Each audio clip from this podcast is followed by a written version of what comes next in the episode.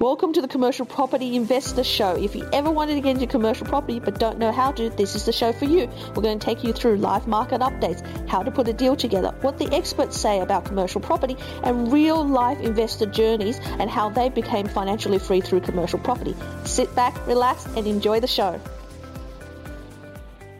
Commercial property don'ts. We keep talking about commercial property do's and everyone's looking for how is the best way to get into commercial property, what you should do when you want to buy your first commercial property, what you should do when you leave your residential property portfolio behind and move into commercial, when you'll buy your first commercial, transitioning into commercial. No one actually ever talks about the don'ts. In fact, all my time recording uh, 300 over 300 YouTube videos and many many podcasts and interviews and also on our webinars we never really talked about don'ts so I thought about it because when a client's actually really in a deal, in the trenches, in a deal, doing a deal with us, we often tell them what is the rules of the engagement. So, what is the things you don't do to piss off the other side? What the things you don't do to make sure that we actually get the final negotiations, and what are the things that you don't do so that uh, at the end we can all come out win-win from this situation. So there's many many don'ts, but I've collated them, and I thought I want to give you my top five don'ts. So tune into this podcast my first big don't is don't try to line up your ducks at the same time as getting into a deal. So, what does that mean? It means that most of the time you get a contract the contract have a few things that we need to adjust and amend but we're not rewriting clauses and leases in a contract so the aim of the game here is to secure the property right as fast as possible right so I know that contracts can sometimes take a week, and sometimes it will require you to go and uh, like to put the we need to sometimes we're physically writing the contract. Sometimes they write a contract and it's complete gobbledygook and we have to rewrite the contract. But we literally have times where we have clients who say oh i want to make sure it's so specified that the tenant has to be in operation by the time we settle, or and the time and tenant might be in a rent free period. I want to make sure that the tenant's paying rent in advance, even though in the lease it's standard in advance. And we've had times where, and this is what we deal with in the back end. We deal with a lot of don'ts and uh, rather than do's. And I want to change these clauses to really make due diligence really stringent to include all these things. The thing is, what you want to do is secure the property as fast as possible. What you don't want to do is tie it up in negotiations between solicitors, which is number one, costing you money. Number two is pissing everybody else off, including the agent, and they're looking for another buyer. You don't want them to give an excuse to look for another buyer. In a market where good properties with good yields you need to fight for, this is a time where you want to secure it under contract as soon as possible so that you don't miss out on the property, right? And sometimes you do all the right things and you still miss out on the property, and that's obviously not your fault. And we try our best. And sometimes, you know, I always think, did I turn around fast enough? And most of the time, you know, we turn things on pretty fast. But we definitely have clients when it comes to signing contract. See, most of the contract you sign with us are going to be conditional contracts, conditional either on finance or under due diligence or we're going to put something else in so that you have a little bit of a breathing room. So they're going to be valuations or pest and building. So we buy you, try to buy you, if it's in New South Wales or central like Sydney or Brisbane or Melbourne, somewhere where they'd say, oh, look, we don't want to give you DD or finance. We try to buy you seven to 10 days anyway. So you've got a bit of breathing room. We just want you to secure the property. If you're in regional areas or anywhere that can negotiate, we try to get you 21 days anyway. So long as the contract's got some kind of conditions, you can go ahead and sign that contract and then seek to amend and go through it and amend it during the due diligence process. So let's say during DD, you said, look, I found these things that doesn't stack up. Well, we need to amend that. Or during finance, you go, well, the purchase price didn't match with the valuation. We're going to do the renegotiation. But you're not going to be able to get to that point if you don't secure the property. So it's really, really important because we deal with don'ts as much as possible all the time. And one of the other really important things that we don't do is we don't, and I know this is probably very intuitive, we don't want to come off looking stupid before we even start the process. And there's no such thing as stupid questions, but if you want them to rewrite uh, clauses in contracts and you want to renegotiate things or you want to get really specific and and lawyers and, and everything just not into it and you don't want to be asking for things that's already there. So we had an example of a client who says, I just want to make sure I, I want to specify in the contract the tenant has to pay in a man, one month in advance in rent. Now, in the lease, all standard commercial leases say one month the tenant needs to pay their rent in advance, right? In one month in advance, they say it in the lease. We pointed out to them, but it's not in the contract. I want to specify in the contract. Now, and I said, I'm not going to do that because we're going to come off looking like we're idiots to start with. Like we didn't know how to read a contract. So, what you want to do is when you go into a deal, you want them to perceive you as a professional investor, knowing exactly what you're doing. You don't want to come across green because that's when they start to bullshit you during the due diligence process, right? Because they think they can do that to you. So, when we're saying to you, look, let's keep the clauses really, really wide, like a, a, general clause for due diligence, a general clause for finance, a general clause maybe for, you know, pest and building or a general sort of valuation that we can wrap up either in due diligence or as a general clause in there. Or we just say, look an inspection clause. The reason we keep it so wide is actually for your sake. So later on, because there's nothing specified, we can get into the detail. But what we don't want to come across is so narrow that we lock ourselves in and doing you a disservice. And we don't want to come across as, you know, as idiots that we want all these clauses and pretty much they think, oh, you're too hard boss. We want them to see us easy to deal with, easy to get it to secure a deal, and then we'll sort everything out in the back end. And that's how we sort of approach it. That's the number one big don't. That's my number one big don't. Don't come off as an unprofessional investor.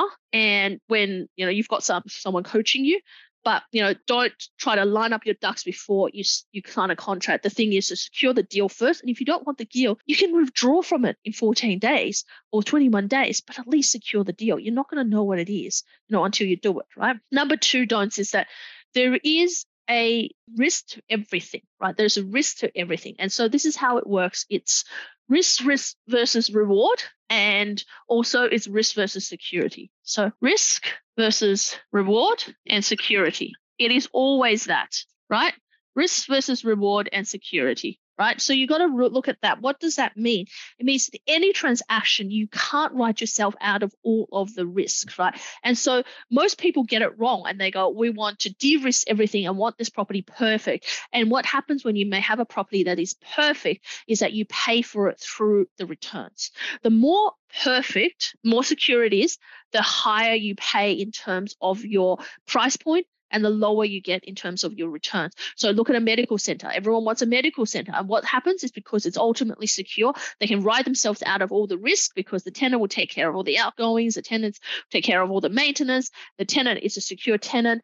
And what happens is that they ride themselves out of all of the risk and they get ultra security and they get four and a half to five percent yield and they're not even breaking even you're negative right? The whole purpose of purchasing a commercial property and that you're with us here in this community is that you want to take a property that is good good enough good enough that is going to give you the cash flow and the support that you need and you want to make it great in the time you own it, right? And that may be a process for some people that's six months, some is 12, sometimes it's three years, depending on the tenant. But a good enough property that has the good foundations is going to give you rewards in the future if you know what to do. And you've got that mentorship anyway, because you guys are part of this community. It's going to help you tweak it, make it from good to great rather than ride yourself out of that security. Because the more you do that, that is a big don't. The more you're chasing that, the lower the returns, higher the price point. And that means you get no capital gains in the background or very little, and you get no cash flow. So you're a lose lose situation. So just don't always chase for that. Look at a balance or what your your purpose is is to buy a good enough property and make it great the, the process of you owning it so that's your number two don't number three don't it's the mindset of when you invest from residential to commercial is really really important one of the big things that we have is people bring their residential into commercial and that's a big don't because your preconceptions is going to ruin the deal. So don't let your preconception ruin the deal. So, you know, you if you're a resi investor, you might go, well, I need to look at buying this area with this. Then what's, you know, where's the schools, where's the hospitals and all of this other stuff? Where's all of that going? How much is the value of the residential property that's been sold there? What's the rent on it? And also then you say, I want to line up my ducks before I get into the deal because you think it's an unconditional contract or, you know, and then there's a few things in terms of how you value the when you're coming from a residential point of view that is going to ruin the commercial property deal. Things like a lot of people go, well, you know, I don't think cafes are, are, very good. Well, there's been some really great cafes that have survived through COVID that's still doing really well, especially in especially in suburbia. They've been great businesses that you know, previously people have dismissed. It's going, oh, look, they're a lifestyle business. What would they do? Well, lifestyle business have boomed over the whole after COVID. So, you know, your bicycle places, even your fishing places, anything, your, your yoga places, all of those things are popping up. Your personal fitness and training that doesn't really, that same way, have now come back into the market much stronger. But a lot of people are looking at it from, well, how much money are they going to make? So I'm not going to have them as tenants, is really letting their bias overrun, right? What you need to do is look at the property. Is the property versatile to host from one tenant to the next one to the next one. And is that tenant right now good for the property making you know paying rent and have an established there right? Assess each deal on its merits right? Like you know tomorrow greg and stephen and i are going to go and see a property in sydney. Now for those of you who are on this call the 135 of you that's on this call we are going to see a supposed 7% yielding property in sydney. Now we haven't seen a 7% property in sydney like i don't know hunt for the unicorn right like we just haven't seen one since 2019, probably. So does it really exist? We don't know, right? This is a claim that they have on just because they have an advertising on it doesn't mean they, they don't, right? So we have biases from people. The moment we say them they go oh i'm not sure the tenant mix is really great. It's retail. It's just out so it's away from that shopping strip. And i'm like well you know what? We haven't even seen this property and we're coming into it with a preconception with a different mindset. They're like oh the demographics over there isn't like it's not like kensington you know it's not like eastern suburb. The demographic there is not great it's like we're making these preconceptions of this property before we haven't even seen it. We're dismissing it right? There's people it's like we don't need to do that. What we need to do is going there with a blank state and open mind and says, we're going to go and see this property. We're going to see why they're claiming that it is 7%. Is it a 7% gross? Is it 7% net? Right? We're going to find out when we stand there. We're going to see if the tenant's any good. We're going to see if their business is trading. We're going to see if they suit their area. We're going to see how far away they are from the main strip. We're going to see at what point do we get it to a 7%, or is it more like a 6% we can engineer to 7%? What can we do to this property? Right? And by the way, who who's interested in a seven percent property in Sydney if we found it? If it is happen to be that seven percent, and you know if we can do a deal on a larger, you know, a larger scale where we can actually secure the whole property at seven percent, you know, I'll make sure I get back to you guys. But you know, I don't promise anything. I basically am not telling people that they are getting a seven percent. I'm saying I'm going to have a look at this property tomorrow. Hmm. Um, if it is, then I'll come back to you and say, yep, yeah, it is, or what I found in the conditions. We're still at this point waiting for a contract with the leases in it. But I'm going to go and see it. And that's why the three of us are going to see it because Greg is going to see it from his point of view to see if it's not 7%, can it be 7% with a retenancy, which means that with a good tenancy, you'll get the capital growth. Steve is going to see what's wrong with the building because is it something there's a defect that we need to look at? I'm going to go and see, well, how legit everything is. And I'm going to scout around the area and, you know, and look at it and go, well, if I was an investor, what can I do here? Right.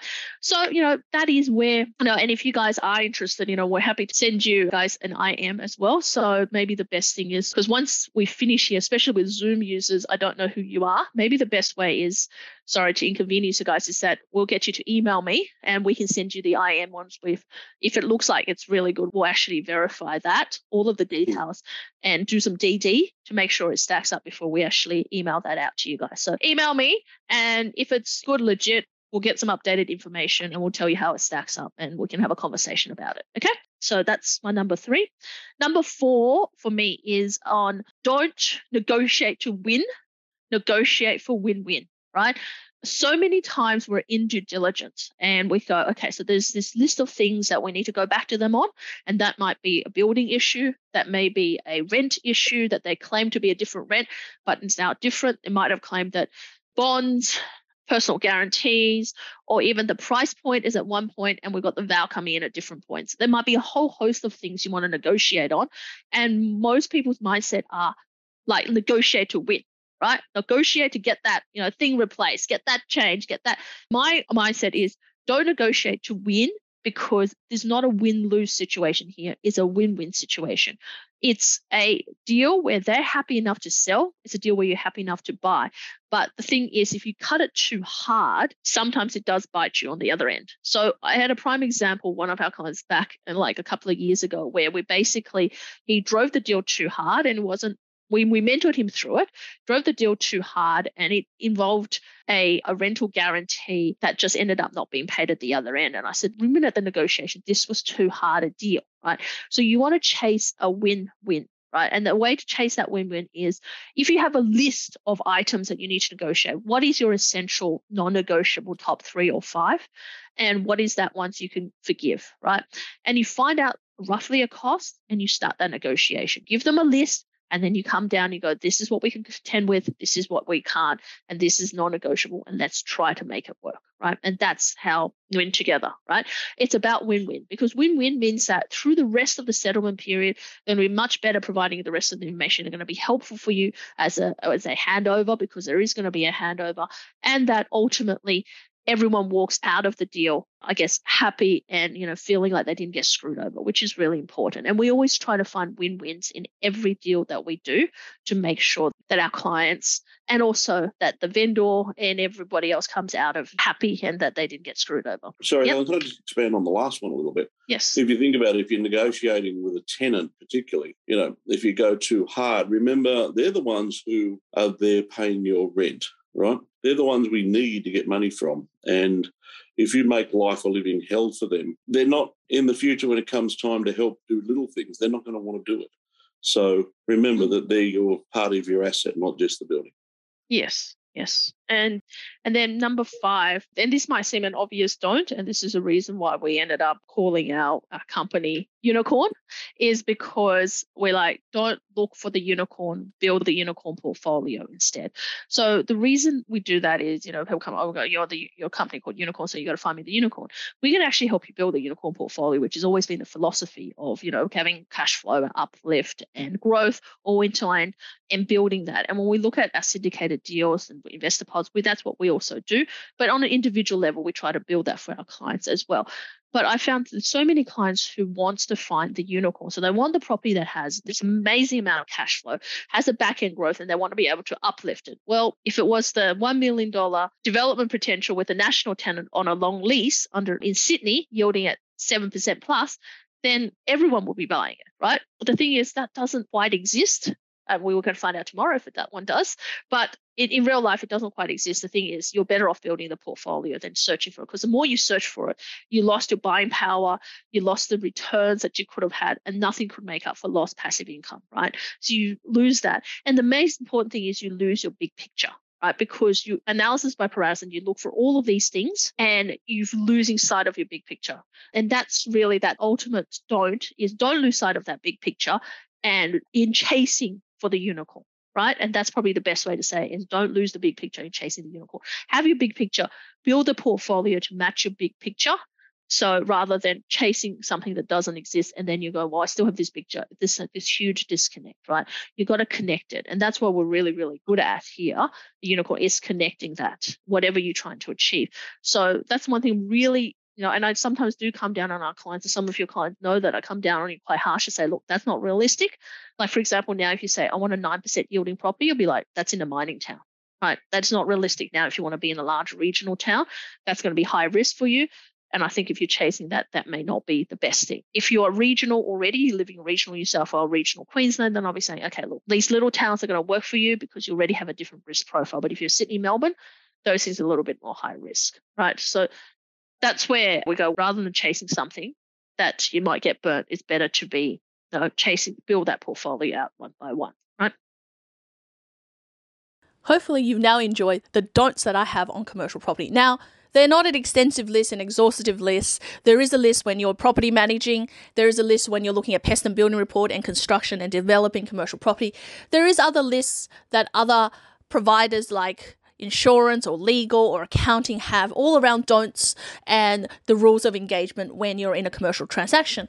But I hope you've enjoyed the top five don'ts that I have. But the most important takeaway you should have from this is that in every transaction, in every industry, in every deal that you do, there's a way and a process of doing things. And whether you engage in a professional, whether you try to do it yourself, is worth learning the do's and the don'ts of how you engage because it makes you come across as a more professional investor. And the more professional you are, the more the other side respects you. At the end of the day, a commercial transaction is about win win, not about win lose. And it's about you having a bigger, greater mindset it's about you having strategy. It's about you understanding the foundations of commercial real estate so that everyone's on an equal playing field.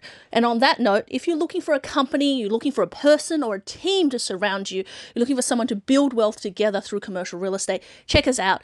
Unikorn Commercial Property, Helen Tarrant. Details are in the links below. Make sure you order the book so that you can find out more about commercial property, or jump on a strategy session with myself or my team, or attend one of our free events or webinars. There's plenty of ways we can help you through commercial property. And also, we've got more than 300 videos out there on YouTube you can look at. So, all the information you need, just check us out, and I'll see you in the next episode. You've been listening to Commercial Property Investor Show. Tune in to the next episode to find out how you too can replace your work income with passive income through commercial property.